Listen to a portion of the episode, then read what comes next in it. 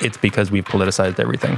Problems aren't problems anymore. They're for the left, what is their approach? For the right, what is their approach? And it's because the political system is broken. And obviously, most of the listeners, and we know it's also the, the financial system is completely broken. Hello there, how are you all? You having a good week?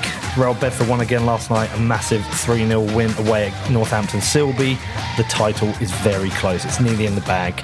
Also, we've just announced all our guests for WBD Live. It's on April the 14th in Bedford, and we've got Ben Arc, James Lavish, Lawrence Lepard, and Jeff Booth all coming to my hometown. I can't wait.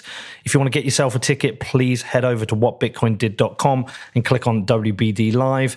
Anyway, welcome to the What Bitcoin Did podcast, brought to you by Gemini, the only place I'm using for buying Bitcoin. I'm your host, Peter McCormack, and today I've got a newcomer on the show. I've got Trey Walsh. Now, he reached out to me a couple of months ago. He dropped us an article he had written for Bitcoin Magazine called Bitcoin Creates Hope for a Generation Found Hopeless. Now, listen, Trey is a progressive, so naturally, in this conversation, we talked about a number of kind of progressive ideas with Bitcoin. Now, before you start getting triggered, because I know some people will, that we've got this kind of like historical record with the podcast when we have people from the left, people from the right get a bit triggered and start yelling at us on YouTube. And then if we have lots of people from the right, people from the left are saying, why is it only people from the right? You know what we do here. We try and be fair. We try and listen to everyone.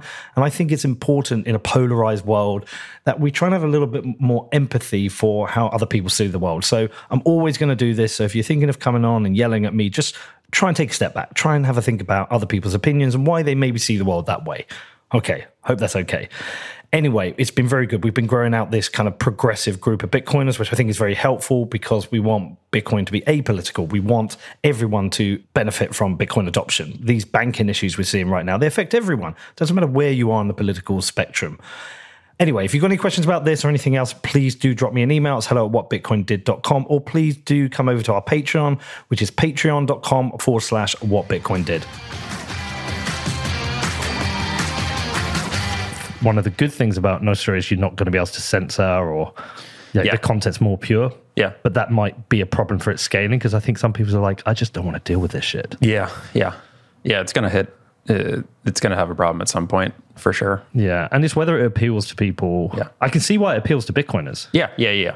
It's a Bitcoin chat room. That's why. That's yeah. why I like it right now. Um, but if it gets too toxic or too crazy, um, that'll that'll turn me off from it too. Um, well, I I just think can it scale outside of a Bitcoin chat room? I yeah. can see why a bunch of Bitcoiners have naturally yeah. come to it. I mean, it, it suits them. It's yeah. They're in that kind of world of Bitcoin decentralization. Yeah, yeah. I don't think I don't think my brother, sister, friends no. give a shit about decentralized Twitter. No, no, no, not at all sell it to them. Yeah, exactly. Um, did you enjoy last night? I did. It was a lot of fun. Um, as I was saying to Danny, uh, it was just cool seeing um, seeing some people in New York, a city that I love, but I haven't associated with Bitcoin before. And I know a lot of people flew in, but there were still a lot of local people here. And I met some. Uh, bunch of different people last night. Some people that are like, "Oh, I'm really into Ethereum." I re-. so you get um, not only Bitcoin, but especially in any city, you get crypto curious people. So it was interesting and just like super nice people. I don't know what I was expecting, but everyone was super nice, super friendly.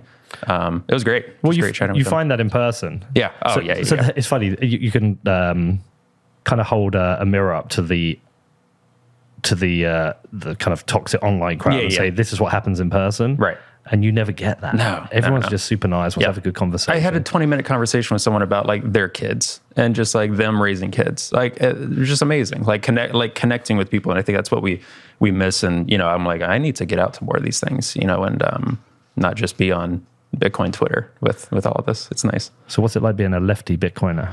Um, what's funny, Hodl last night was like, "Hey, Junseth, I found you a progressive from Massachusetts um, last night." Um, well, I think it's getting easier. Um, I've connected a lot with Jason Maier for sure. Jason's um, great. Yeah, I, I, looked back at his show and I'm like, you know, I don't want a, a, repeat of that show, but there's so many things where I'm just like, hey, just go check out that show um, that, that, he did because that's a lot of the ways I feel about um, this divide. And I think the past year on your show, but in Bitcoin in general.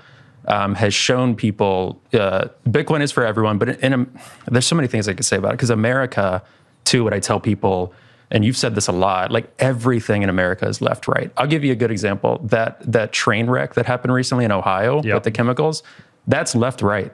in the United States. So what's the left argument? What's the right argument? Well, no, the left argument is basically saying the right uh, is um, there's a lot of like conspiracy theory on the right about this, and the right is saying the left doesn't care. This happened. The reality is that's a crazy thing that happened. Can we just report on it? Yeah, it doesn't help. Then there's another derailment a few days later Detroit. Exactly, exactly. So again, it's one of those things where if the right's saying it, the left's like, what's going to be our opposite opposing point to it?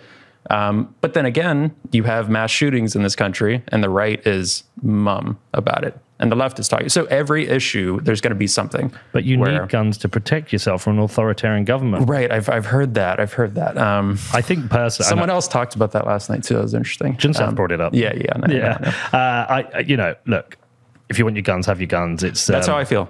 What's Yeah. what's his name? Uh, the fucking comedian got it best. Google him. Australian comedian. Guns. You've never seen this guy?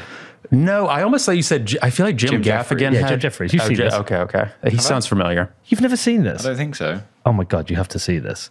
So this guy talks about guns, and he's like, "Look, I accept your, you know, uh, uh, Second Amendment rights to Yeah. protect yourself. I accept that." He says, "But what I don't accept is lies and bullshit. There's one reason and one Right. reason only to own a gun," and he says, "Because you fucking love guns." Yeah, I would agree with that. That's what it is. Yeah, yeah. And like all this bullshit they use to mask or justify little kids getting shot in schools. Yeah. I just find it repugnant. Just Yep. stop lying. Yep. This is bullshit. Yep. And uh, gosh, so someone on Twitter, uh, people can look up the tweet, posted yesterday. Um, I, I felt really strong about this. They posted a picture of a hardware wallet, and they said, "I never understand Bitcoiners who don't like guns." That was the post. And then um, Anita, I'm blanking on her Anita last Posch? name. Yes, Anita Posch. Dan Correct. Held tweeted, I think. Yes, Dan Held tweeted it. Was So- it Dan Hill tweet? Well, Dan, Dan likes guns. So, which I'm fine with. I'm definitely in the. Um, I'm more of like when I, when I think about myself and progressivism, I'm still definitely like libertarian leaning progressive, where I'm just like, you guys can do whatever you want. Um, but when you start conflating guns with Bitcoin, you're going to turn people off, and that's what I've talked to a few people on the right about. I'm like, listen, I have a lot of respect for you. Um, and like because I'm into Bitcoin, I can look past your bullshit. But some people who aren't into it associate it. Um, and my wife and I talk about this all the time. And a lot of my friends, like I know they would associate it with um, Ted Cruz, with guns, with and and that's the problem. So it, it's just that difference where I'm like, I, I don't personally care what you do with that, but conflating that and I and Anita pointed it out, and she's like, luckily, um, you know, you don't have to like guns to be into Bitcoin.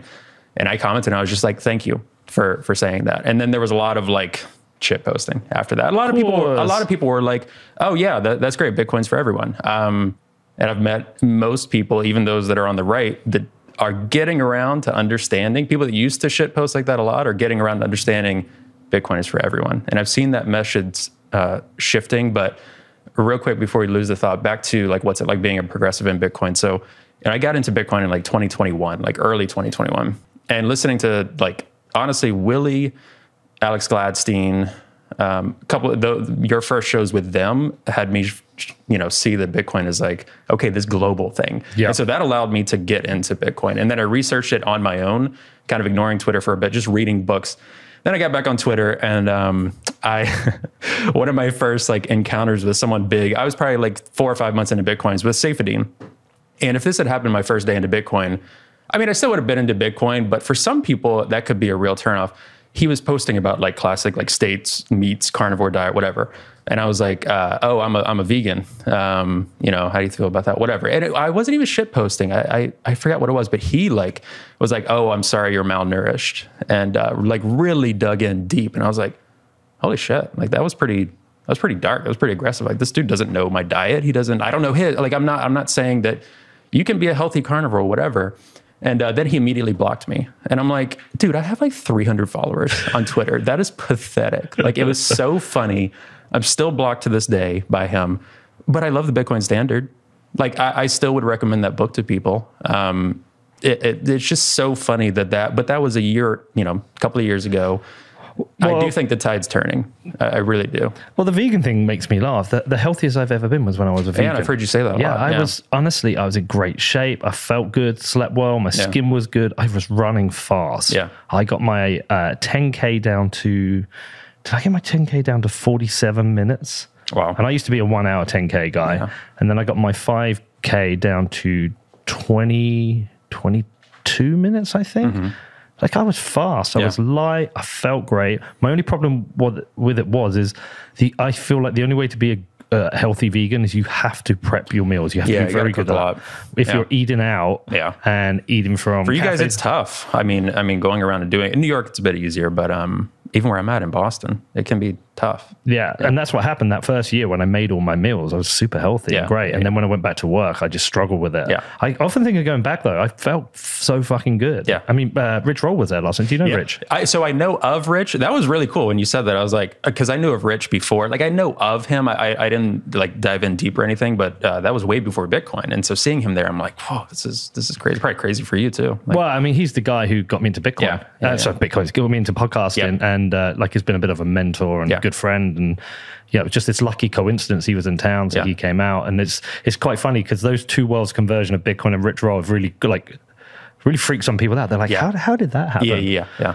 But the vegan thing, I mean, look, look, Saifedean is going to block and shout at everyone sure. for, Yeah, yeah. for all kinds of Yeah. uh, reasons for people who disagree with him. Yeah. That, that's his fine, that's his shtick. But uh, the progressive thing uh, is important, and there's like an alignment with that. That why it is is that Yeah. Bitcoin adoption and understanding awareness is going to grow and scale quicker than uh, a core ideology of no seed oils, carnivore, guns. And so we recognize that. Me and Danny talked about it a lot last year. And we were like, this is this is growing quick. Yeah. And the most important thing for conservative Bitcoiners is that they embrace progressive Bitcoiners. Yeah. Or they embrace progressives and teach them about Bitcoin. Yep. And you have a united front on this one issue. Yep. Because if you don't, all you're going to do is bring regulation and threats to Bitcoin. Yep. And so the most important thing, like I said, Jason Maier's book is the most important book written for conservatives. Yeah. And so we embrace it. I think it's been great. Uh, I think sadly, because there's been a lot of weird shit, especially like you see a lot of it on that um, Libs of TikTok. There's a lot of weird stuff that happens on the left. People assume everyone who's a progressive is on that super weird end. Yeah, yeah. yeah. Which is not, and I find that that's like uh, that's like conflating uh, the uh, white nationalists with everyone on the right. Yeah. Yeah. Yeah. You Got to forget these fucking crazy people and just Yeah. listen listen to the r- real conversations that people are having about these policies and ideas. Yeah, and I'm I'm equally. Well, it depends on the issue. Equally critical of the left for sure, because I'm like, you guys, especially during COVID, I was like, you're being fucking annoying. like, you're being really annoying, and you're actually drawing people to those fringe groups because of how annoying you're being on policies that shouldn't have been act- enacted, or um, like more totalitarian leaning. Uh, we want the government to be in every aspect of your lives. Like that. That's not. Um, and and I'm progressive not in that way, but a lot of people do, just don't think about it. Um, so I'm, I'm definitely equally critical of that, and it and it is annoying. But I'd say on the right, and I think a lot of Bitcoiners, the the Bitcoin OGs and the people I really respect in the Bitcoin community who are on the right.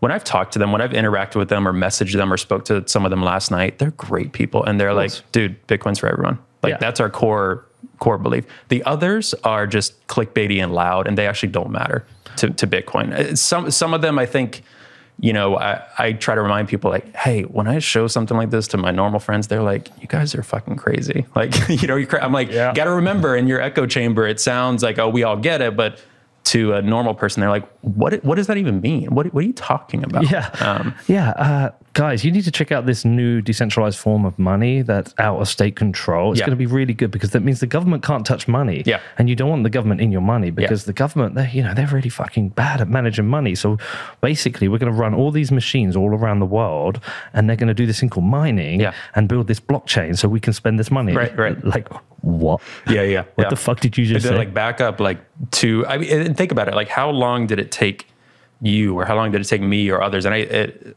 who said it recently? Um maybe it was Troy said something about like um you don't have to understand but like you're always going to be learning something new about bitcoin. Like you know even me just being in it 2 years I just started to grasp some of the concept maybe a year in after reading a lot.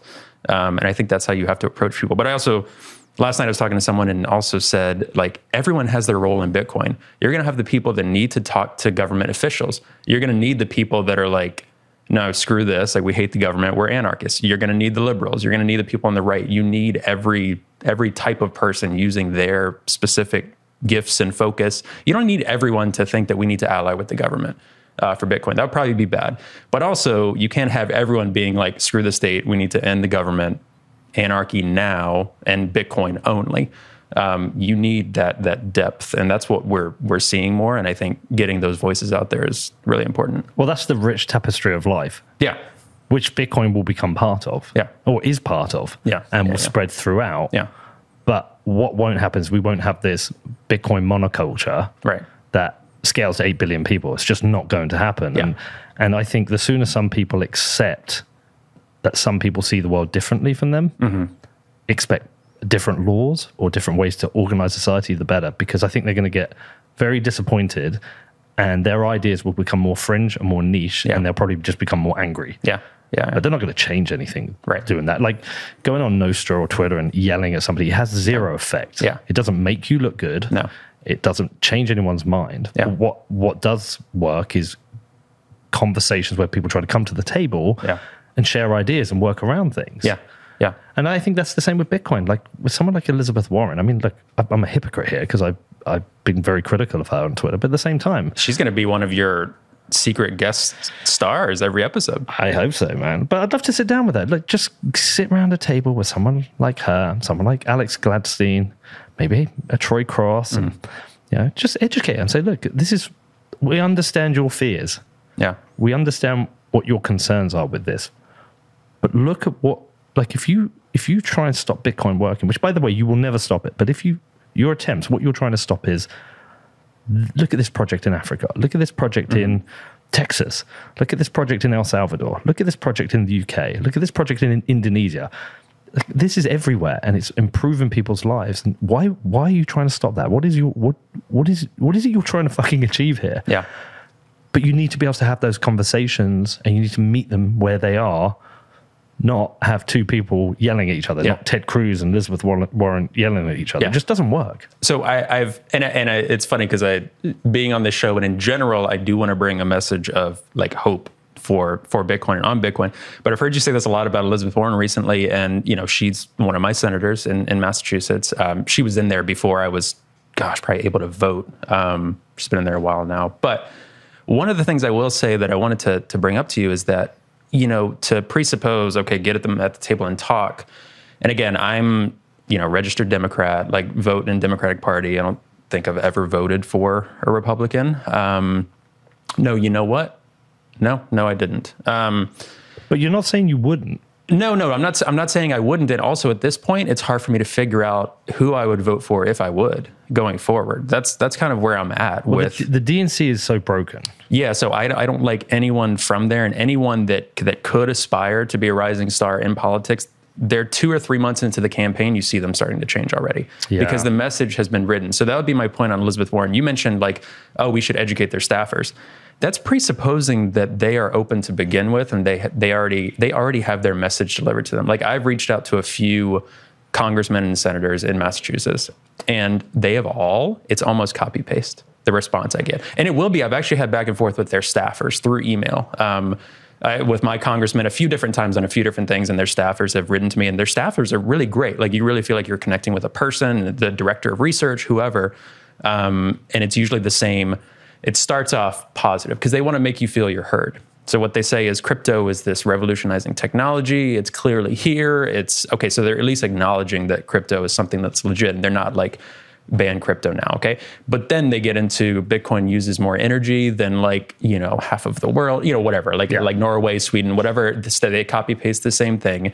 And they're like also, uh, so it's energy use and money laundering. That's still the, and they say crypto. Uh, I specifically wrote about Bitcoin saying I'd love to. And I, and I sent him a couple of, sent these folks a couple of articles, connected them to uh, Satoshi Action Fund, um, other for like uh, Bitcoin Policy Institute, others like legit people who I'm like they're doing legit research. It's not just like Bitcoin to the moon or you know whatever. It's like these are legit like research folks. You should check them out. yeah stop listening to de Vries Yeah, yeah, yeah. Right, right. So they've already um, decided what they're going to think on it, and I don't think there's any way of um, having that conversation. And I say that as a progressive who voted for a lot of these people. So I, I don't, I don't know what the answer is there, and I think the free market will over the next couple of years you you'll probably see them shift that would be my expectation you'll see them shift once enough people or constituents start to see uh, what what this is and when it when it gets here. I don't know what the timeline is for that, but um, well, that's why someone like now. Jason Maier is so important, and what he's I doing agree. is so important. Yeah. is get that education out there. Yeah.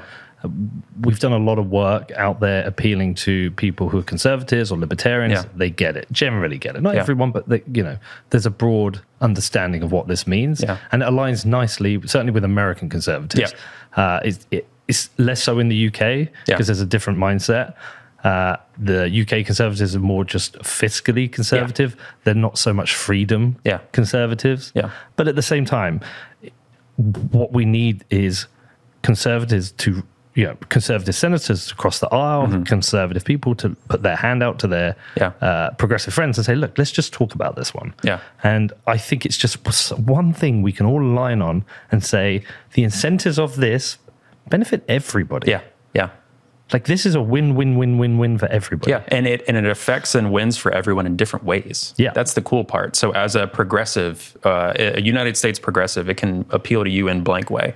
As like uh, an African nonprofit worker, it'll appeal to you in this way. In China, it will appeal to you. So each way, there's a different story because it is. I remember I was talking to my wife about it like early on, and she's like, if it's just like if it's just money that, that's a neutral thing. Like it's it's it's money right? So why is it and i'm like well there's a lot of reasons. It's politicized and it, for for good and bad reasons. But yeah at the end of the day i'd love to see it. I think junseth alluded to this last night. I'd love to see it as boring old money. Yeah. like that that would be really cool if in my lifetime we could see that. Um that's my hope. And that this politics stuff of the past will be like that was crazy. Well ordinals are making it less boring but we don't need to really get into that. Right. Yeah yeah. I don't have a say on that. I don't i don't know So I haven't really done an intro for you because not, not everyone listening will know who you are. Do Yeah. you want to just give a bit No. of your background, talk about the work you do? Yeah, for sure. Um, so my name is Trey. I'm um, currently uh, a director in a nonprofit focused on youth workforce development. And so my undergrad about 10 years ago, I um, was a sociology undergrad and still really passionate about sociology, social theory. Not to go too much into it, but I was really trained up and studied uh, Marxism and was really, really, uh, I consider going to the new school here in New York City. I was very, um, if you say, "Oh, who who's going to end up in Bitcoin?" I don't, you know, that that concept, right? Of um, definitely into Marxism, social theory. Um, it just You're a commie. no, not anymore. Um, and even then, it was more like social theory. Like I really Yeah. enjoyed reading radical ideas of a lot of like um, New Age philosophers, leftist philosophers, um, things like that. And so that was like sociology, social theory. And then I got into nonprofits in 2015, actually working with um, young people with disabilities. So that was my first, and I think my driving thing in life has been, um, and I, I went to a Christian college as well, no longer a Christian, but I think the one thing that, that kept with me is, um, you know, in Christianity is kind of like Jesus fighting social justice. And that's the one thing that definitely stuck with me always is like, you know, fighting for um, those that have less, just social justice and everything. So working with people with disabilities, that got me into nonprofits. And that's one of the largest minority groups, if you will, in this country that doesn't have a lot of rights. Um, and, and started working with them, which was really, really cool. And since then, I've been really passionate about working with young adults and leading programs that help young adults um, get ahead, find economic self sufficiency, especially low income young adults, and just navigate this world. Um, and I myself, I'm 30, I'm a millennial, um, but this younger generation faces even different and, and new challenges. So that's where I found myself now is um, just really passionate about workforce development, young adults, having them to get into career pathways and get into things. And I, and I think Bitcoin can be a part of that. Um, navigating that in my current role and in Massachusetts in general is we're still really early. This show is brought to you by Wasabi, who I will now be using to make sure I keep all my Bitcoin private. Now, Wasabi 2.0 makes Bitcoin privacy effortless as a wallet has introduced privacy by default.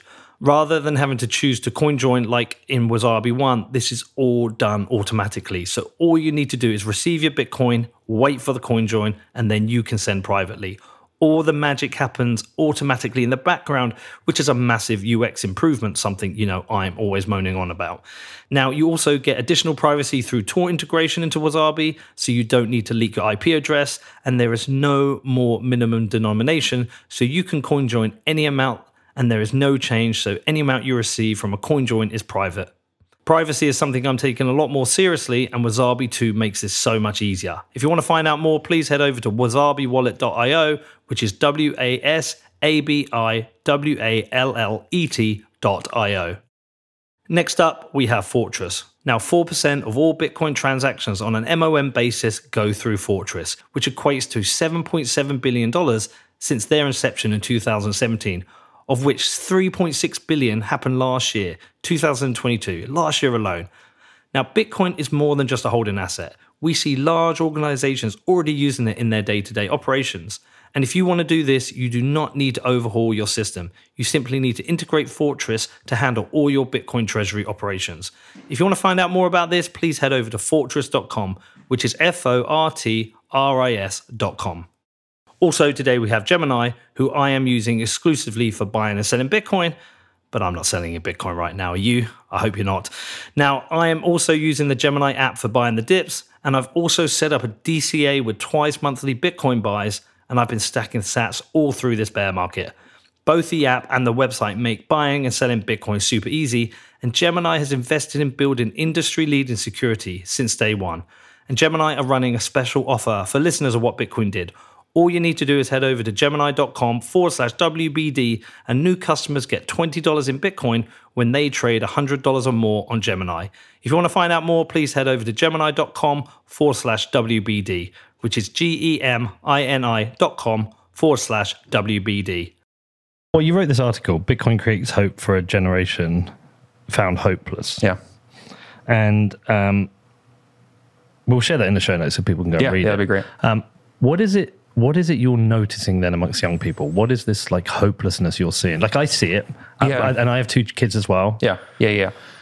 I, I think in general, um, it's kind of, I mean, definitely COVID was a big thing. So um, I've been in my current role for like four, four and a half years now, and a lot of my staff go into schools um, and work with students. So during COVID, we were all virtual.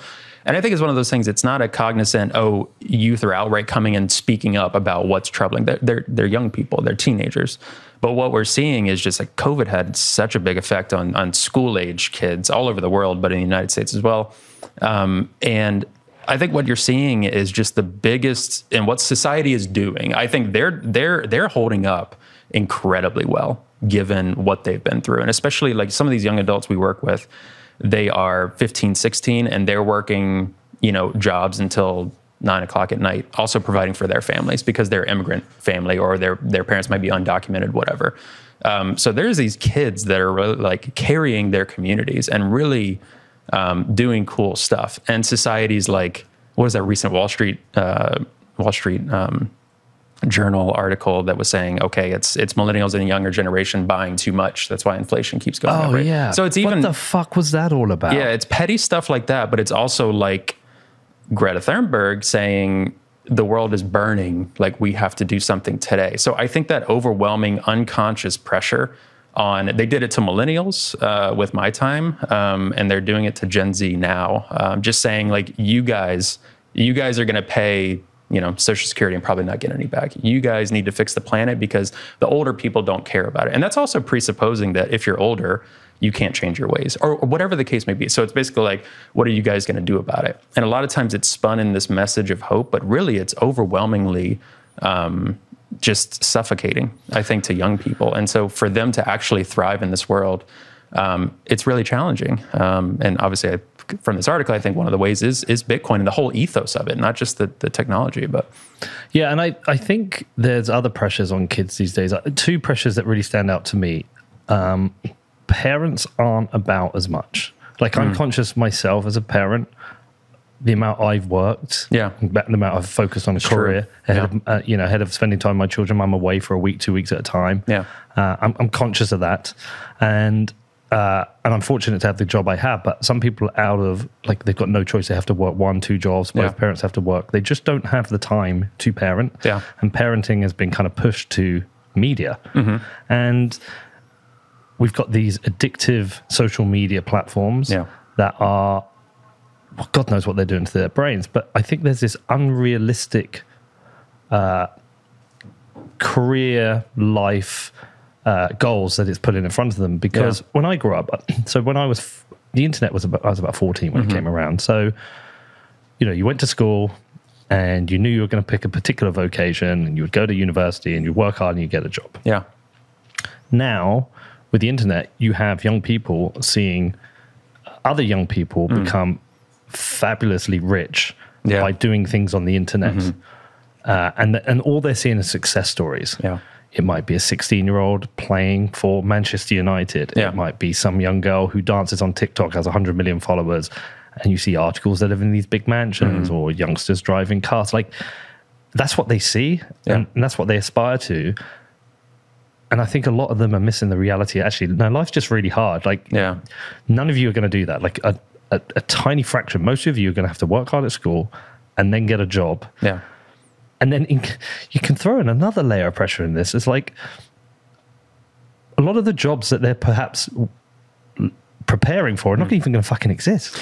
Yeah, that's the whole scary part too. And you know, working in workforce development, that's kind of one of your jobs is to try to figure out what what is that going to look like in five, ten years? Because a lot of the, the young people we work with are passionate about working with or running. You know, in my director role, a lot of this is my staff doing these things, and I try to just support funding and ha- and have conversations with people about why they should care about this or why they should invest in these young people. So we're projecting out five, ten years, right? So what are what are those jobs we can help them get into now that can be that trajectory? Um, and, and that's the challenging part. Not only that, I think really I get passionate, upset about is like we can make things a hell of a lot easier on young people. And I'll, I'll say just to the U.S. context, but it, it applies worldwide. Um, we can make things a lot easier for young people, whether you talk about like outrageous costs of higher education. And no, I don't think the only answer is debt cancellation, right? Because then what does that do to continuing payments? That's a whole nother topic, but um, college is too expensive. Training programs might be too expensive. Um, employers, they might get a job, but then we've seen layoffs this year. So we could be heading for a recession, could be more serious or not. We don't know. Um, so they're going into these companies and these organizations if they are lucky to get a job, and they just we're not making things easy for them when and it, things shouldn't be easy. Uh, let me let me put it that way. And these young people, I think the biggest misconception is oh they're lazy and they just don't want to work. No, the young people we work with, they're like super excited to get out there and ex- they're young. They're excited about life. They they really are just like um, viewing the world that way. Even though some of us that are a bit older, and maybe it's my millennial angst too, is like, man, this world's kind of hard sometimes. Like you know, and, and us Bitcoiners, um, there's hope, but there's also a message of like, oh man, all of these guys, they're the bad guys, and no one knows it but Yeah. us, type thing. Um, and that's a little bit extreme, but it's partly real. And I think a lot of these things, especially politicians, um, in action, I don't think they care at all um, about about a lot of people, but about this younger generation coming up. Um, so we have They to look only to, care about themselves. They only care about themselves, but I think also sometimes it's not even uh, awareness. I think, um, yeah, it's tough when you don't have term limits. Um, you, you you come in and that that becomes your career, and so you're focused on getting book deals and speaking, not necessarily on all right. I got five years. to- What can I do for my constituents? Yes, that is few and far between. And I will say there are probably many out there. Um, but I think you've mentioned this before too. Um, some people get co opted or you get into it and then you get comfortable and all of a sudden you're like, oh, where was that fighting spirit? Where, did- where did that go? AOC. Right. Like, I, I know she isn't popular with a lot of people. Yeah. A lot of people listening will be like, what the fuck are you on about? When AOC first came through, she was a ray of hope. Yeah. I mean, she might have been completely wrong on some issues. Sure. But she, she, she had a fight in her. Yeah. And now she's just been co opted into the same bullshit. I, yeah, I think it's tough. I think some of it is okay. You want to try to get, um, you know, inspire hope and change in people. So you have to be a bit bombastic at times. And what I do like about her is that there aren't many people in Congress. Like even if you just follow her on Instagram, she shows you what a day in the life of a. So regardless of what you think of her politics, she shows you what a day in the life of a congresswoman looks like, which is kind of cool. Like people aren't transparent about what it actually is. But then yeah, I'll see some some talks or some interviews or some like the the panel, the House panel, whatever, where they're just like, this is my moment. This is my 30 seconds to blast this guy or this tech CEO. be- And I'm like, what did that do for your constituents? What did that do for this country? What did that do for young people? Nothing, but I get it. And a lot of us who would be in the same position, would we do any different? I'm not sure because that machine is terribly grinding uh, the political machine that these people fall into. I think I think there's a few pillars of this that are causing problems for kids. I think politicians. Yeah. I absolutely do. The financial system, in a number of ways, has damaged kids in that there's no money for kids anymore. When I grew up, we used to have these things called youth clubs. do you have youth clubs when you were they gone by then? Yeah, I never really went to a youth club. But they, so they were a thing, and it would just be Friday night, Thursday night, whatever. You go along, you play pool, play football, and Yeah. a group of people hang out. The all eventually got closed, and then football playing fields went. Mm. Yeah. there's just never any money for kids. There's a crash in the economy, and the government suddenly needs forty billion. That money appears. Right. Can you imagine they suddenly found 40 billion for kids? How Yeah. many how many playing fields, parks, you- like how many things you fund? They never find that money. They Yeah. always find it for the things they need. Yeah. So I think the financial system hasn't helped. I think the social media companies are drug dealers. Yeah. And I would agree with that. As somebody who is a previous addict and has definitely been addicted to Twitter, um, you know, it is it is fentanyl to kids. yeah. I I think I also think the education system hasn't evolved No. for life. I mean, there's a really great TED talk. I think the guy sadly died. He was a teacher, and he talked about this kid who liked to dance, hmm. and everyone missed it. And he said, he said these kids now, you know, we have the internet now, and these kids now. The jobs, the things he's teaching them now, they won't even need to learn in the future. Like Rich Roll, like I always steal this line. He said to me, he said, "The problem with schooling is we we give these kids a supercomputer in their pocket, and then we teach them to go and memorize facts." Yeah. It's fucking pointless. Yeah. I mean, I think the whole uh, the whole education system needs a complete rethink. Yeah. We need to create people, not mini computers who can remember things. Yeah, and I think too, you talk a lot about this uh, a lot on your show, and I think your show obviously talks about Bitcoin, and I think the directions you want to head is expand that too. But you talk a lot about too, and for your European listeners and others, even in the U.S., like how different the U.S. is in that we have states and we have the federal government. So Yeah. you talk education, that's a that's very. I mean, the federal government, yes, but that, that's dictated at the state level. So Massachusetts is going to look very different than Virginia, than Texas, than California, whatever. Um, and, and each city as well, and each town, they have their school board.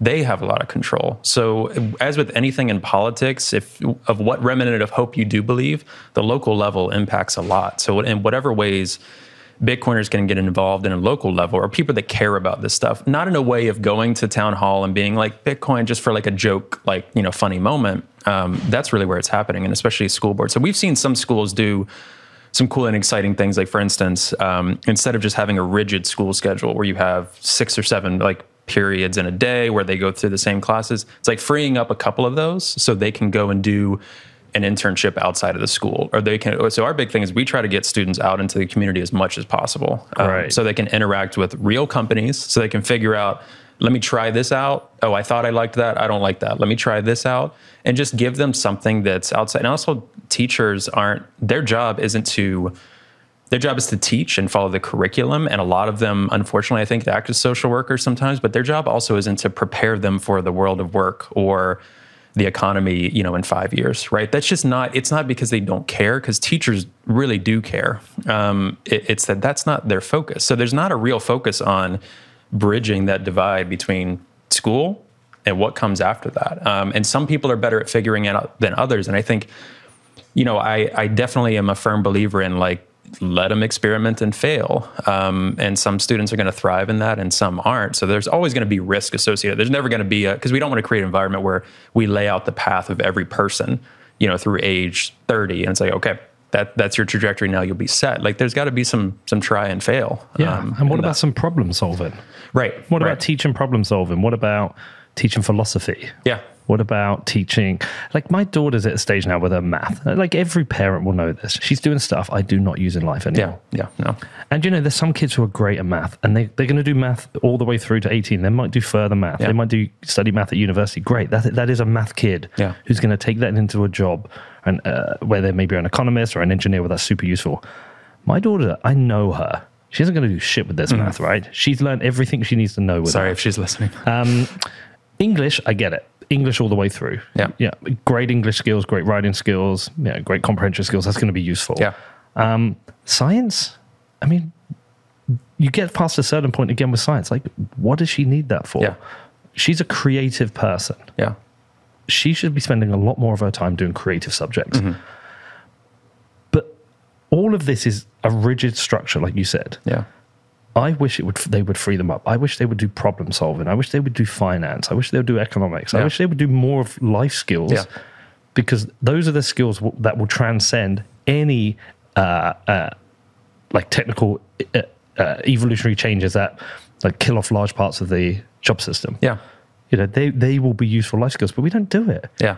We just create robots who compete on memorizing facts. It's fucking dumb. Yeah, I, I mean, I do think it's getting better in that regard, but I do think also we need to be real about what is school. Like school for a lot of people, let's say a lot of students that come from maybe like hard households or just in general is a, a place of hopefully stability. They can go during the day that the government in the US pays for. Their parents can go to work. Um, and a lot of times, like, I don't remember anything from my high school days, barely college. But what I do remember from college, I remember those professors that had a profound impact on me and introduced me to topics and subjects that I researched. Similar to like, okay, this person had a profound Bitcoin on me or profound impact on me with Bitcoin. Same thing with high school or elementary school. It's you remember people Yeah. and how they made you feel. So I think if we're real about education, a 16 year old, an 18 year old, a 22 year old isn't going to know what they want to do for the rest of their lives. I am a firm believer that you can always evolve. I mean, as you did with this podcast, right? Starting it like a few years ago, you were doing one thing. Okay, pivot, something happens. I, think that's real. So I think we just, again, like you said, teach students critical thinking, adaptability. Doesn't really matter the other subjects. You need to make sure they can read, write, you know, do those kind of things. But I think if we're being real, that's what education should be about. Um, and unfortunately, I think sometimes it comes down to individual teachers and people. That Well, is that yeah. the type of person they are or not? But the structure isn't set up for that now. But you need them better teachers. You need to get better, brighter, more interesting teachers in there. And, and as, as long It's a as teacher you, shortage and staffing because you they know, don't uh, pay yeah. them shit. Yeah, yeah, correct. They don't pay them shit. And in the U.S., there's always um, it's a whole nother show we could have about the impacts of like COVID and just the the societal angst everyone feels. But there's always, especially you guys in the UK and in Europe, ev- even more so. But uh, a lot more teacher strikes happening in the U.S., which again, We've got that in the UK right now. yeah, for sure. And I mean, healthcare is a whole other thing too. It's kind of similar in a way. Um, and definitely, like, I, I am definitely, you know, kind of, you know, registered Democrat, like, proud of those that are striking, unionizing when need be, and those kind of things. And first of all, I could never understand because I'm not in that in that position. Um, but but that's a reality, and there's not enough teachers in the system anyway. So a lot of them feel like they're used and abused. How well of a teacher do you think they're going to be if they feel like that? Yeah, um, and uh, Louis C.K. does a brilliant, um, does a brilliant uh, piece on teachers, and he talks about like they're the shittiest. Like he's Louis C.K. so he's making Yeah, a yeah. joke. He's like these are the shittiest people because these people they get paid shit, and it doesn't matter how good a job they do. There's no career progression. Yeah, yeah. Like, and nobody says thanks. Yeah. And I, the point I think he's he's trying to make is is that. Well, I, I tell you what. Then let, let me explain it differently. Something that came up uh, recently that stuck with me. I've talked about that, about it on the show a bit. This interview I did with Dan Tubb, and we just looked at the the the government's budget from the Office of Budget Responsibility. Mm. Yeah. seventy. Oh, this was the UK show. Yeah. right? yeah, yeah, yeah. 71 billion is spent on education. Hmm. 120 billion is spent servicing the interest of debt. Yeah. Not paying anything off, just servicing interest of Yeah. debt. Again, And the, debt still exists. That's just the interest. yeah, Yeah, yeah, yeah. The fuckos can build up this debt that has no consequence to them, but has a consequence to everybody else. Hmm. Imagine that 120 billion went into education. Imagine the education budget suddenly went from 70 billion to 190 billion. Right. You could double the salaries of teachers. Right. You will not have a teacher shortage. Yeah. You would be able to invest in getting good people into teaching. Yep. People who are smart, experienced, who can give these kids like a, a- yeah, really fucking solid education. But you're not going to find these people Mm. Yeah. while you pay them shit. Yeah. And also the way we think of, and I say this as a progressive, as I'm not necessarily like a big government person, but I will say one of the things I've seen time and time again, it's complicated. Um, it's funny. I was like driving around with my wife last week, and I was talking about like this this city where I'm at, and uh, I, I live in Salem, Massachusetts. People know Salem Yeah, from of like the witch, the witch trials, that kind of thing. Great, great city. Love the community. Uh, but there's a couple of things they'll put up like some you know, mural or sculpture. Let's use that as an example. But then there's potholes all over the road. It's like, why don't you do what a city should do and fix the roads and leave the other stuff to like the entrepreneurs? The so that's kind of how I feel about U.S. government as well. There's too many things the government is, you know, paying high taxes for, and that's also something I like to tell my, you know, um, progressive, more socialist friends is they say tax the rich, and it's like.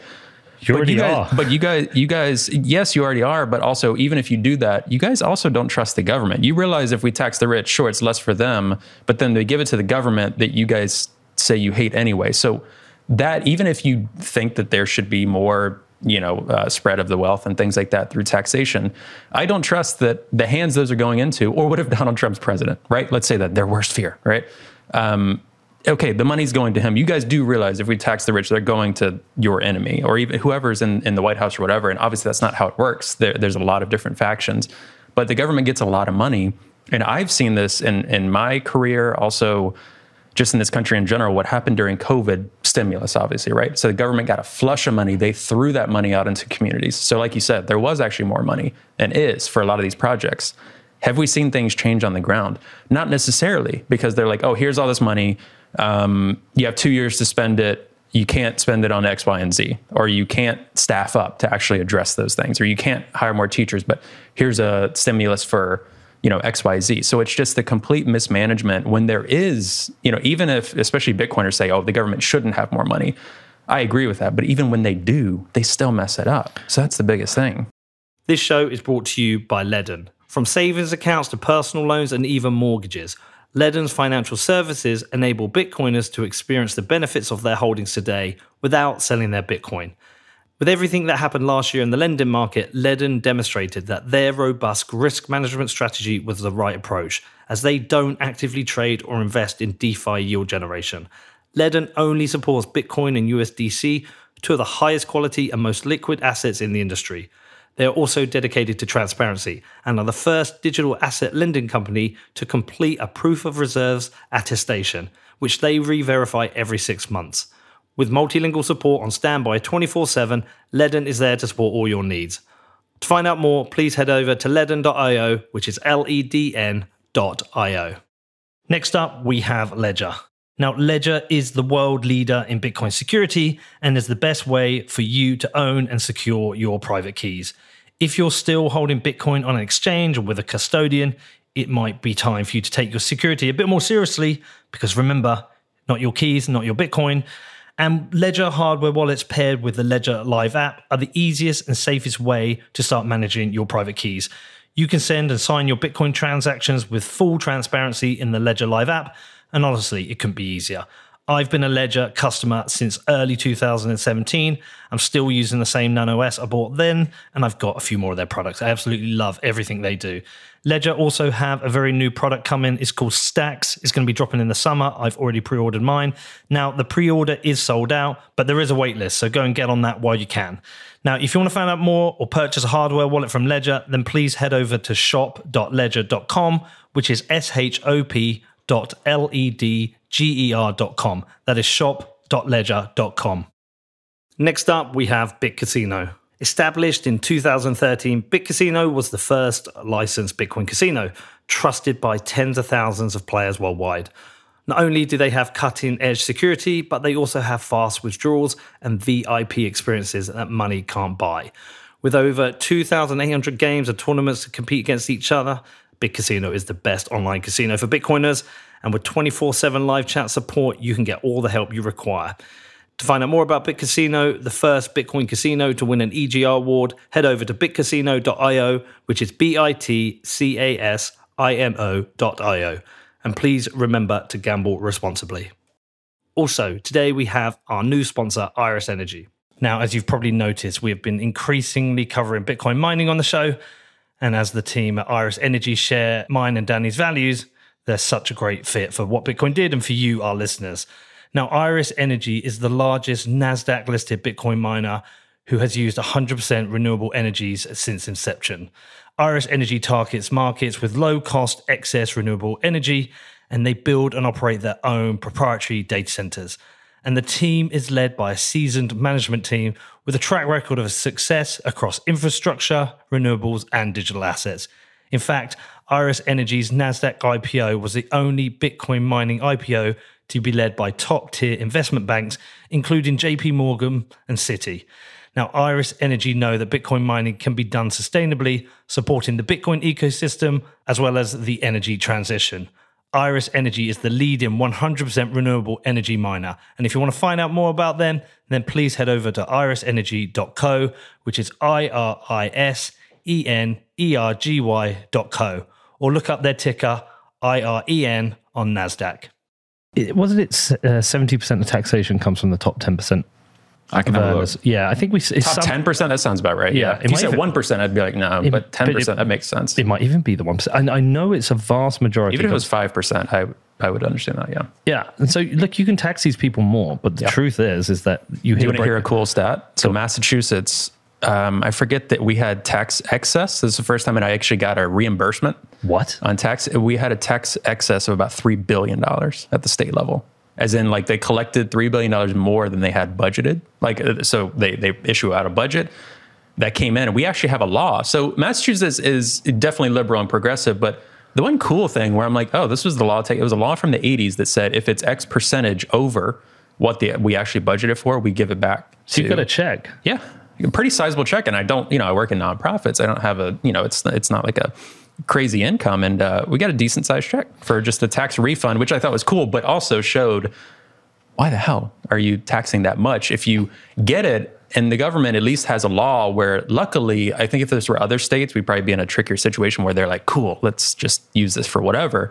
But Massachusetts is actually a law that says we have to give it back if it's over a certain amount, which I think is a cool, at least a little like the the switch was flipped and we have to give it back. So I'm like, at least that was a cool practice. So Massachusetts has some old school like practical. They're still, you know, we had a Republican governor um, the past two years, Charlie Baker. Uh, he was the most popular governor in the country, um, but he was a little more practical. wasn't very fringy um, and it was very weird in a place like Massachusetts. So we do have a weird mix of people in Massachusetts. It's not as Elizabeth Warren as one might think. yeah.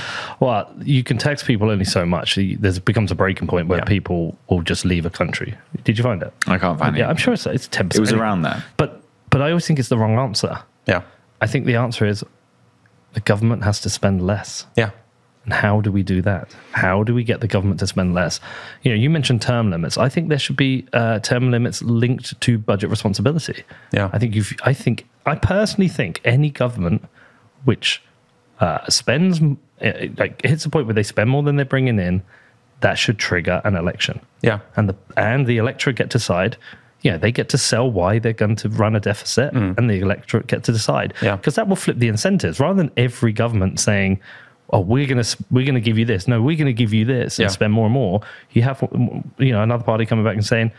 No, we're going to cut spend here. Yeah. And this is why you should vote for us because we're going to work for you. The incentives are all fucking screwed. Yeah, and I'm, I, I think Bitcoiners we talk a lot about like slippery slope stuff, and I think that's one of the things that you know whether it's CBDCs, whether it's deficit stuff like that. When you talk to more like normal people, you know you see a gradual. Juice was talking about like gradual growth of things last night, right? You also see a gradual downfall, so it's never a overnight you you get this society sometimes societal collapse overnight right um, but at least in the united states it's this gradual chipping away so part of me is like we're we're really really far down this whole incentive model where the new thing is like as much debt as possible um, cbdc's the political structure as it is um, it's crazy to think i think it was what the early 90s with bill clinton uh, we didn't have a deficit I, I think I'm trying to think the last time the U.S. did not actually have a deficit. When now the deficit is the highest it's ever been. So it's not this. And it's never going away. yeah, that's the thing. So I'm like, I don't think it's ever going away, um, and most people don't care about it. But in thinking about young people, I don't know what that's going to look like in 50 years. Um, when you think about the ramifications of what this is, and all the people that have been deciding that they'll be dead and gone. Yeah, home ownership will be an issue. Social security is. will be an issue. Well, Yeah. all these things will be an issue. Yeah. The, the boomers took it all. Yeah. Maybe my gen. What am I? I'm a what generation? I'm not a boomer. I'm just below that by a couple of years. Gen X. X. Yeah, something like that. I don't know. Last Yeah. time the US had a surplus 70s, was 80s? 2001. Okay, 2000. Yeah, yeah, that's wild. is that Clinton or is that Bush? Don't know. Was that Bush? I That's think? Bush. Yeah. because it was 9/11. Yeah. Oh yeah. Yeah, of course. Yeah. God, here in New York. The first time I came to New York was the year after 9 Oh, really? Yeah, it really stuck with me because uh, they were still clearing the site. Yeah. and there was still kind of like I don't want to say fire, but like smoky stuff Yeah. coming up, and you saw the big trucks Yeah. coming out, bringing things out. And I remember, I remember standing in a uh, queue getting a slice of pizza and I was talking to this guy, and he started. I was like, "Were you, were you here?" So I was in, I was in the city. I was Yeah. down near where it happened. And as he started to tell the story, his, his whole Oh, arm God. started to shake. Yeah. I was like, "You all right, dude?" It's like, "Yeah, it's just fucking the worst day ever." Yeah. Um, Have you heard um, Cory's story on that from Swan? no. So I listened to his uh, interview with Natalie um, a couple of weeks ago, and he said that he was here um, during 9 11. He was on his way down. He was saying it was like before he went to Chicago, and Cory can correct this or um, reach out, but uh, he, he was here uh, during 9 11. Um, and he was uptown and he was going to head back down. Uh, and he was planning on it, but he saw like, okay, I'm in Tower Two. Tower One was hit. This, so he's giving details, and I was like, oh my gosh, like he, he was he was here for it, and then gave his side of the story, which is which is crazy. Have, have you found or have you noticed? Because I have, and, and it's only anecdotal evidence, but I've been coming to the US since then. That 2002 Yeah. was the first time. Been here like 80 times. Uh, I used to spend most of my time on the coast, Yeah. mixed, uh, LA, SF, and here. And I've gradually been starting to go to places like Nashville and Texas. I've noticed the decline mainly in New York and in uh, California. Yeah. I've seen like visual decline in those cities. San Francisco, particularly, is I Yeah. still can't understand how they've let that city Yeah. collapse into what it is. But I'm seeing it now here in New York. Yeah. New York, when I first came, was was it was I don't know it was exciting. Yeah. But over the last five years, I, f- I felt a real decline. Yeah. Mm-hmm. I feel a little bit less safe in this city. I feel a little bit less excited. I feel like I don't know. It's just I feel like they've suffered the most. Yeah. Whereas I feel like Nashville and Austin are ascending. Yeah. I so yeah, and I hear a lot of I'm asking that as a progressive. It's like Uh, a- for sure, for sure. know, it's yeah, a leading question. No, and I'm, and I'm glad you asked it too because I hear a lot of Bitcoiners, you know, constantly dump on the coast and things like that, and I do get it. And I've first of all, I've never been to San Francisco. I've been to Seattle. I've been to like San Diego area. San Diego is one of my favorite cities. Beautiful out there. Um, and then um, New York. So the one thing, and you would have more knowledge of this, just going back more. Um, and I definitely think there's been a decline for sure. And COVID really, really escalated that. And I think any progressive who refutes that is crazy. Um, there definitely has been. But I think um, also I would push back and say some of these other utopias that Bitcoiners talk about, especially you know Texas, Tennessee, utopias for who? Um, because there are a lot of folks that live in those communities if they're not as wealthy, if they're people of color, if they're trans, if they're gay. Um, those states have tried to do a number on some marginalized communities. And again, you know, people can comment and stuff, and I'm not going to, you know, I don't go on Twitter and fight with people. It's just, you know, exhausting. Um, you can look up data on that. I'm not going to have data battles on that. Um, but I do agree. I, I think it's happening on both sides. Just as New York, uh, problems have been politicized, right? Like if we actually got people in a room together and was like, how are we going to figure out drug abuse and homelessness in New York City, rather than like, what is the proper Democrat response to that? What is the proper conservative? Because Democrat response, and I've had this in my own community. Uh, we had a bit of an issue with some homeless encampments creeping up to a really old, historic, beautiful part of, of the city. Uh, some people were like, very reasonably so, were like, there's kids, and you know, Salem's a big tourist town as well. So there are kids and families walking around. They see an encampment in front of Old Town Hall. Um, you know, what are we going to do about that? Some people were like, sounds like you're more care care about the photo op than you do about these homeless people. That's a classic left response. On the right, they'll be like, oh, scum of the earth, what are they doing out here? Go get a job. Those are the two responses rather than just like, but there are a lot of people behind the scenes that aren't on Twitter that are actually sitting in a room, nonprofits, some government officials trying to figure this stuff out. Um, but I, I definitely would say, I mean, just walking around here today, right? You, you see it, um, right by Washington Square Park, you, you see it. Um, now, is it as bad as 70s, 80s? Probably not. Um, I don't know. I wasn't around then, but um, I would say it's not as New York is still New York. Like when I, whenever I come to New York, I'm like, this place is great. Like I do love it, but you do see some of the stuff that for me, I'm more like, this is sad. We should do something about it. That's usually one of my thoughts. Take a trip to San Francisco. Yeah. Just see it with your own eyes. Yeah. Because I know that's probably, if I had to just, uh, upon trying to read a lot and seeing different things, I would say that's probably the worst. you've got you've got to see it to, to believe this yeah. is a major city. And what a city. Like uh, the first it wasn't the first progressive openly gay city really. Yeah. I mean, one of, one of them Yeah. for sure. Yeah. And you know Late 60s, early 70s. yeah, and like a beautiful city. I mean, I absolutely love. I I remember the first time I went when I drove in. Uh, drove know across the that was? That was that was for my 30th birthday. So Mm. for my 30th birthday, we went to LA. We drove the coast up. So that was 14 years ago. Yeah. It- and, and I just thought this is a fucking cool place. Yeah. And you go there now, and you're like, I cannot believe the center of the city has collapsed to what it has been. Yeah. I mean, you cannot you cannot go down a street without seeing homeless people. Mm-hmm. But it's how do I even? I mean, it was unbelievable. You saw it for the first time. Totally blew my mind. Like you hear how bad it is, but we went for a drive through the Tenderloin, and there's like two kilometers. Would you say of just like Yeah. pure encampments, and Like Mad Max. like you can almost Yeah. not walk on the pavement or the sidewalk because it's just full. Yeah. It's it's completely fucked. Yeah. and like something something should be able to be done. Michael Shellenberger talked about this. I mean, he wrote he's written, written a very Mm-hmm. Yeah, good book with. San Francisco. Um, he's talked about this. and It's mainly solving the drug problem. Yeah. But that you know we we we seem to live in the richest times, Yeah. but for some people we're living in the, the We- absolute poorest times. We live in the time of the most excess and capital ever. And so that's the thing. And there's not good enough responses. And again, there's fringe responses.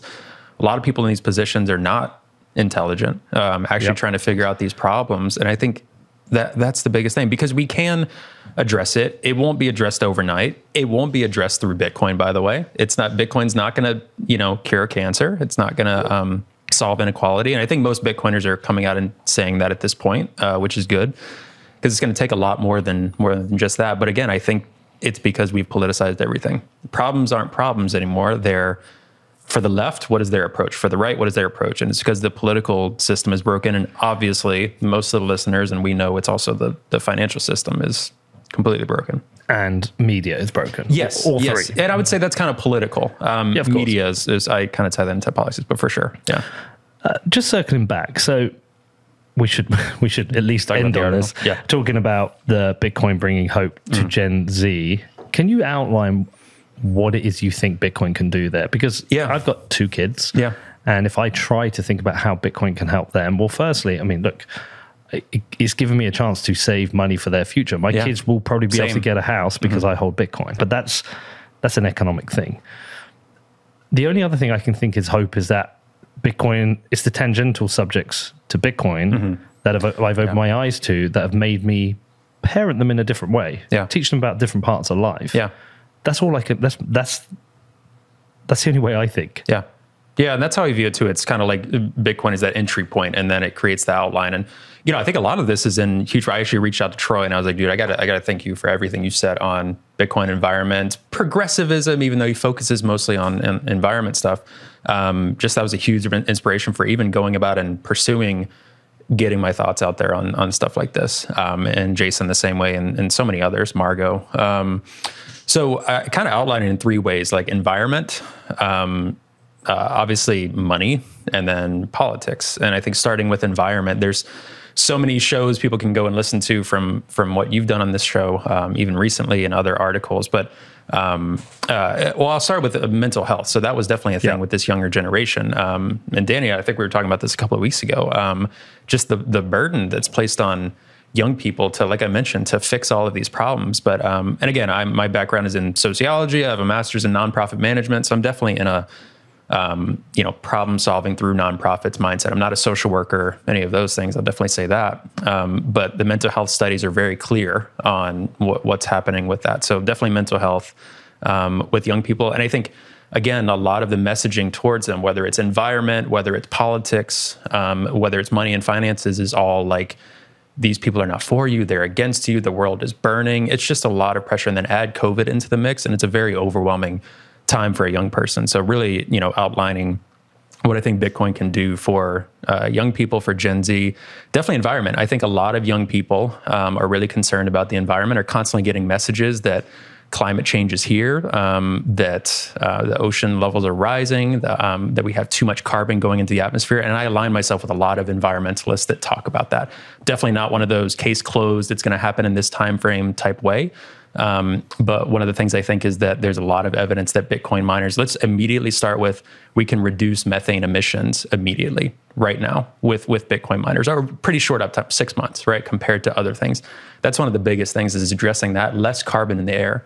So Bitcoin mining can actually remove uh, carbon and make that less carbon emissions. And I think if you know, to what extent are high schoolers going to go study that right now? I'm not sure, but it's going to help their future, is what I'm saying. And some of them, if they catch on, that's great. Um, I think political system, uh, and you know, encourage people to follow up with me. Also, read the article. Um, taking money out of politics, right? Going towards that Bitcoin standard with politics.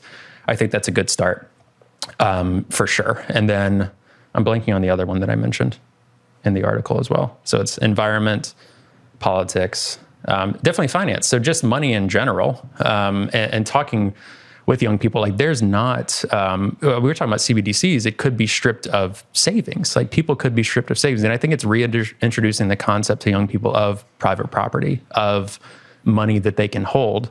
A lot of young people, um, they're excited, like you said, of seeing TikTok and seeing like entrepreneurs. A lot of them want to be entrepreneurs and focus on that, whether it's realistic or not, um, Bitcoin is a way into that. And I think we're seeing a lot, like with the fun stuff you're mentioning on Bitcoin, we can introduce some of that. So, I mean, that's a quick outline and definitely encourage people to check out the article. And there's a lot of other folks saying similar things. And I definitely don't want it to be a progressive only thing, but, um, you know, I'll keep throwing that out there. And are you working on anything else? Not at the moment. So uh, basically, one of my goals for this year, well, my goal for this year, when I started off this year, I was like, I want to start writing and just get it out there. So I did that. And then that was like the second week of January, went up on Bitcoin Max. I was like, oh, that's my goal for the year. So like, um, you know, I need to, so I've been having a lot of conversations to people, connecting a lot with people, but I think really you know, I'm kind of in this middle road of I'm definitely, you know, fiat day job, trying to see how Bitcoin works in that, but also getting pulled more and more into these Bitcoin conversations with folks. Does it to you, man? Yeah, yeah. And I've been connecting with a lot of people around that, which is really cool. Um, so big, my biggest focus right now is trying to pitch Bitcoin to progressives, fighting against a bit in respectful ways against what I see as, um, you know, far right, alt right influence in Bitcoin and saying, let's separate that garbage because uh, yeah. a lot of it is garbage. And then also the environment. Like I've been really jazzed up about Bitcoin mining and what that's doing for the environment. So I think for me, it's about progressive values in Bitcoin and uh, Bitcoin mining for energy and you know green energy. Where do you stand on nuclear? Love it, love it for sure. Um, been, I think it was recently. Love it, man. I'm just building my own nuclear plant. Yeah, yeah, I got out back. Yeah, I've got some nuclear waste with me. yeah, um, it's funny. Salem, we just started a um, an offshore wind farm project, um, which who knows how that's that's going to go honestly because they're not allowed to now nuclear is being reintroduced right but i think if we want a stable grid if we want um, clean energy that isn't CO2 emitting. Nuclear is the only option. Solar and wind, you're not going to have enough uptime. So I think it's a no brainer. Anyone saying that it's there's any question to it is ridiculous. They haven't read. You can read one article on it and be like, "We got to do this." And luckily, I think people behind the scenes are knowing that, whether they're saying it outright or not. And we'll see more nuclear. Um, I forget who the gentleman you had on recently was talking about kind of the micro nuclear processors because Bitcoin mining definitely makes sense for like you know that that excess energy like wind farms and solar when there's excess power on the grid and they can pay cheaply to get that right? Nuclear it kind of have to be constantly tapped into. So i'd be very curious to see what how it actually works out financially for for those. I think uh, Wolf, i believe is starting to to work with some nuclear generation in pennsylvania which is pretty cool. Um, really like that team out there. Um, but but nuclear's got to be the way and it's got to be. be part of it. Yeah, yeah. absolutely got to be part of it. Yeah well, listen, yeah, if people so. want to follow you, follow what you're doing, we'll put the link in the show notes. Yeah. But how do people follow you? On Twitter, um, K Trey Walsh, and then I'm on Nostr too, and my Nostr pub stuff is in, in Twitter. So you can hit me up on Twitter. On Nostr, I usually just kind of goof around. So Wicked. Yeah. Trey, great to meet you. Love this conversation. Yeah. We should definitely do it again Thanks, sometime. Pete. Yeah, you take care. Thank you. Okay, would you make of that one? Do you enjoy that? Now, listen, I know there's going to be some people who were triggered by some of the things we talked about in that conversation. That's fine. Reach out to me. Let me know what you think. As I said in the intro, I'm always going to talk to people from the left, from the right, in the middle. I think it's really important we have a range of people coming on the show to discuss Bitcoin because, like I said, these banking issues, they don't care if you're from the left or the right. They affect everybody. And so Bitcoin is a solution for everybody. So I'm always going to do this. So yeah, I hope you understand. Anyway, if you've got any questions about this or anything else, you can drop me an email. It's hello at whatbitcoindid.com or you can come over, join our Patreon. You can jump into our Discord. And also, as I said in the intro, we've got this amazing run of events coming up in April in Bedford. Bedford look like they're going to win the league. So we're going to be celebrating this. We've got hangouts, we've got meetups, we've got our last home game of the season against Thame United. We've also got an amazing WBD live with Jeff Booth, Ben Arc, James Lavish, and Lawrence Lepard. Hopefully, you're going to see a bunch of you there. If you want to get tickets, head over to whatbitcoindid.com and click on WBD Live. All right, I will see you all on Friday.